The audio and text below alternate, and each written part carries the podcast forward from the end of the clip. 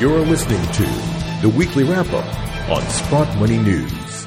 Welcome back to Sprott Money News. It is Friday, November the 4th, 2016, and this is your weekly wrap up. I'm your host, Craig Hemke, and joining us as usual is our friend Eric Sprott. Eric, good morning. Hey, Craig, good morning. Uh, pretty good week this week, and uh, things are going to get very exciting next week. Certainly seems to be. As we wrap up this current week, uh, it is the first Friday of November. That means we had a U.S. unemployment report this morning. Uh, what did you make of the numbers? Uh, well, they were pretty normal and benign, I guess I would say. Uh, I think the one interesting thing about the employment data is that there's a data point called hourly compensation, which seems to be moving up rather rapidly here. And uh, in reading about this data, that someone else has written it. The reason the hourly compensation going is going up is not because of increased wages, it's because of increased healthcare costs, mm-hmm. which are included in compensation. You can rest assured that that's happening in the, the private healthcare costs as well, and so it's it's bleeding into uh, what looks like inflation in, in, in, wages, but it's actually hourly compensation costs brought on by healthcare that's happening. But otherwise, it was a pretty benign report. Obviously, it didn't affect gold seemingly one way or the other. And, and of course, I think the overriding consideration going into that is not the uh, employment report anyway. It's what's going to happen next Tuesday. Yes, let's go there next because that's certainly starting to weigh on all markets, not just the metals. Gosh, we've seen the stock market uh, in the U.S. have a pretty tough week too. Well, in that vein, I mean, the market's been down eight days in a row. As it stands today, uh, just based on futures this morning, it could be nine days in a row. Uh, this happens very, very rarely. Uh, I've spent a fair bit of time looking at these polls that are out there, and of course, some are incredibly biased. I mean, you can you can easily have a poll biased by just uh, interviewing more Democrats and Republicans, or you know, blacks versus whites, or Latinos versus uh, uh, some other group, and and there's certain tendencies to vote in a certain way, so you can get a certain poll result that you want. But in the polls that I think are a little more broad based, whether it's Rasmussen, uh, the LA Times USC poll, a couple other ones, there's some significant changes that are happening that are all favoring uh, Donald Trump here. Uh, in fact, the U- the LA USC poll had uh, Trump up by four points. Now that's not an insignificant number, and of course, the, it's the trend that's happening. The trend is tending to move towards uh, Donald Trump. Of course, we have all these sort of FBI uh, revelations. Some of some, excuse me, some of them are leaks, and some of them are, you know, I heard this from this guy. Uh, but it's not, uh, none of it is uh, is very um, flattering uh, for uh, Hillary Clinton. So I, I suspect that uh, people are reconsidering uh, how they should vote on Tuesday. So that that's going to be a very important item. I think if, if Trump would win, it would indicate sort of the end of the Washington political uh, theater that we've had, hopefully, and a return to more sound uh, business decisions. Uh, and I think it would be very pro gold, by the way, because uh, let's face it, the biggest problems in the U.S. are nobody will face up uh, to the entitlement deficiencies. I hope uh, Trump would do that, but by doing it, I mean it just creates such a disaster because the U.S. is broke, and I don't know if you really want the U.S. president to admit it, uh, but it's true, of course. Right. So I just think that Trump would be very, uh, very good for gold. If either way, uh, regardless of who wins, it seems to create or add to a, a, a society or a, a, market that is rather uncertain at this point. point, and uncertainty is always a a good time to own gold. It seems it makes gold go higher. Sure. Well, the market should be uncertain because there's, if any, there's modest earnings growth, probably none, uh, this is with, you know, uh, the central banks of the world spend trillions of dollars buying bonds every year, and we get modest um, earnings growth, modest GDP growth, if any. Uh, so the market should be concerned because we're not in normal times here. I mean, to think that we have like zero interest rates is the biggest joke of all time. uh, if we ever reverted to normal. Of course, we have seen a bit of a hiccup in uh, in long rates here, and of course, the, the volatility in currencies is absolutely astounding. Mm-hmm. Uh, you know, can add Egypt to the list now of some currency that just got bombed. I mean, these currencies are, uh, quite frankly, they're more volatile than, than the stock markets, which is a, a funny uh, situation to be in. I mean, you, you invest in stocks, but it's the currency change that's more significant than the change in the stock price to a foreign investor investing in some foreign market. And it, I think it just indicates a state of massive uncertainty out there, uh, which I think is justified. I mean, look what's going on in Japan and the EU, even in North America. I mean, it's, it's modest growth at best, and it's probably in decline, except they will never tell us it's in decline, decline, but it sure feels like it's in decline. And we've seen sort of a hiccup in auto sales here. We're seeing a hiccup in uh, in uh, new home sales. We're seeing cracks in the subprime auto lending, which I was shocked to find out is $38 billion of subprime lending. And of course, the default rates are going up. Uh, so there's there's lots of reasons to uh, to be concerned about the markets, let alone the fact, as I said, that you know it's down eight days in a row here. And, uh, uh, some people are suggesting that we actually peaked out back in, I think, the second quarter of 15. We've gone nowhere since.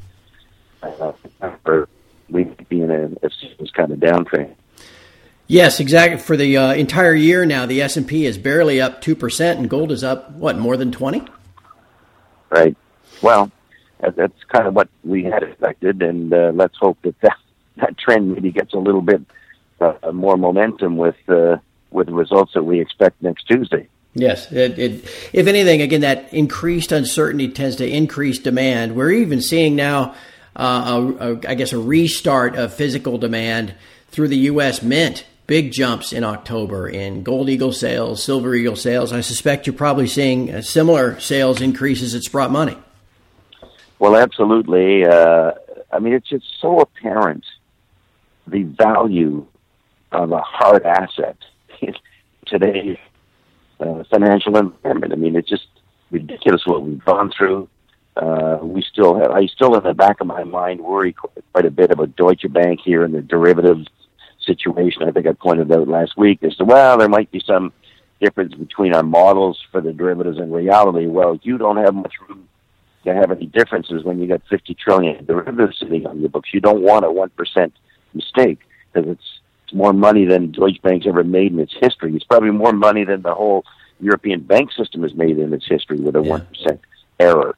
So there, and, and of course, Deutsche Bank's weakening off here. The the European banking thing is not getting resolved yet. Montepaschi's uh, refinancing kind of blow itself out. Uh, there's lots of things that we should all be worrying about, and, and, and all those things are worrying about. All say you should own precious metals, and the precious metals in time seem to be telling that story so far this year. So as we round the bend into uh, what will be a really wild week next, uh, gold is actually up this week, uh, probably about $20, $25, almost 2% this week. Silver's up as well, and both are now breaking higher, look good technically. Uh, what do you expect? Do you think uh, we're now going to move stronger into the end of the year, or does the election, uh, do you think, going to play a role in, in whether we do or not? Well, Craig, when I look back at what happened um, in uh, late September, I mean, it just got bombed out of nowhere for no reason, right? gold got down to whatever the number was, twelve forty five or something, and then essentially for the whole month of October we sat there in a trading range and never went anywhere. But uh, once it went to twelve eighty, it sort of broke out of its its uh, the rectangle it was in. The same thing with silver at I think the price was something like eighteen. I mean, you can clearly see that we've broken back uh, above those um, manipulated. I'm going to call them. Uh, situations that we found ourselves in, and I think we're we're gonna, we're we're going to go back into the uptrend that we should have had all along, and undoubtedly those um, things that happened at the end of uh, of, of, of September uh, and early October were, were simply to uh, to try to take some relief off the short positions in the COMEX, and of course, as you know, the short positions have come down a lot. I suspect they're going to start going up again here because they've been fighting against quite a wave because you can see he's going into the GLD, money's going into the SLV. Uh, as you point out, coin sales have been strong. So I think there's a huge physical uh, movement here that's going on that uh, they're going to have a tough time uh, keeping a lid on going forward. And Eric, just to draw on your your long experience uh, managing money, how important is it, uh, just even as a secondary factor to a money manager, when they start getting uh, toward the end of the year these results that show you know these different sectors that are down ten percent, down twenty percent, down flat for the year? oh, look at these mining shares are up over 100%. Maybe I ought to put some money there. Does that begin to fact, you know, that one year performance, lagging performance begin to, to feed on itself and get people to uh, think, wow, this is really a sector we need to be in in 2017? Well, you know, it's funny. I'm, I'm, um, I started thinking about that famous Ricky Ricardo saying, you got some splaining to do, right? Right.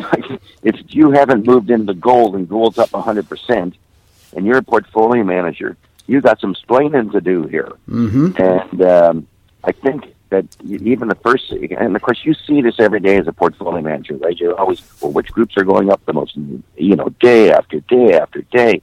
Gold's always leading the pack. It's not leading the pack by a little either, by the way. It's exploding above the pack. In fact, the whole pack's gone neutral now pretty well, right? Right. And gold's still up whatever the percent is. Uh, you know, 75, 80% that the gold stocks are up and 20% for gold itself. So there would be a lot of um, mentally uh, gymnastics there. Well, what are we going to do about this, and what have we missed? And so I, quite honestly, expect that we will see some buying. We might see some buying just for the what you referred to, kind of window dressing at uh, at year end, right? That some guy wants to say, "Oh yeah, I bought the yeah, we had the GDX in our portfolio. Of course, he bought it in December. Right. the whole thing all year long. So yeah, I think that could certainly happen. And in a more realistic and, and tangible and long term sense, I think as guys go into 17 and they realize that there is a bull market in precious metal stocks, that they're going to start focusing on the area and getting much, much more active than they've been so far. And of course, it's such a small market. It's such a small part of the market. It's probably not even one percent of the market. Imagine if if everybody says we want to go from one to two percent. I mean, the stocks literally have to double just to get to two percent. So it could it could cause great things to happen uh, as we approach year end and move into the new year. I agree with you. It's going to be a very interesting two months, but also a very interesting 2017. But in, in regards to the next week, I sure look forward to talking to you next Friday. If anything, because the election will finally be over with, Eric. So we'll well, we'll have nothing to talk about other than the result, but the result might be kind of interesting. it certainly might. I wish you the best of luck in navigating these waters over the next seven days, and I look forward to talking to you next Friday. Okay, okay. All the best and all the best to your listeners. And uh, to everyone out there listening, thank you for listening. Have a great weekend, and we'll talk to you next week.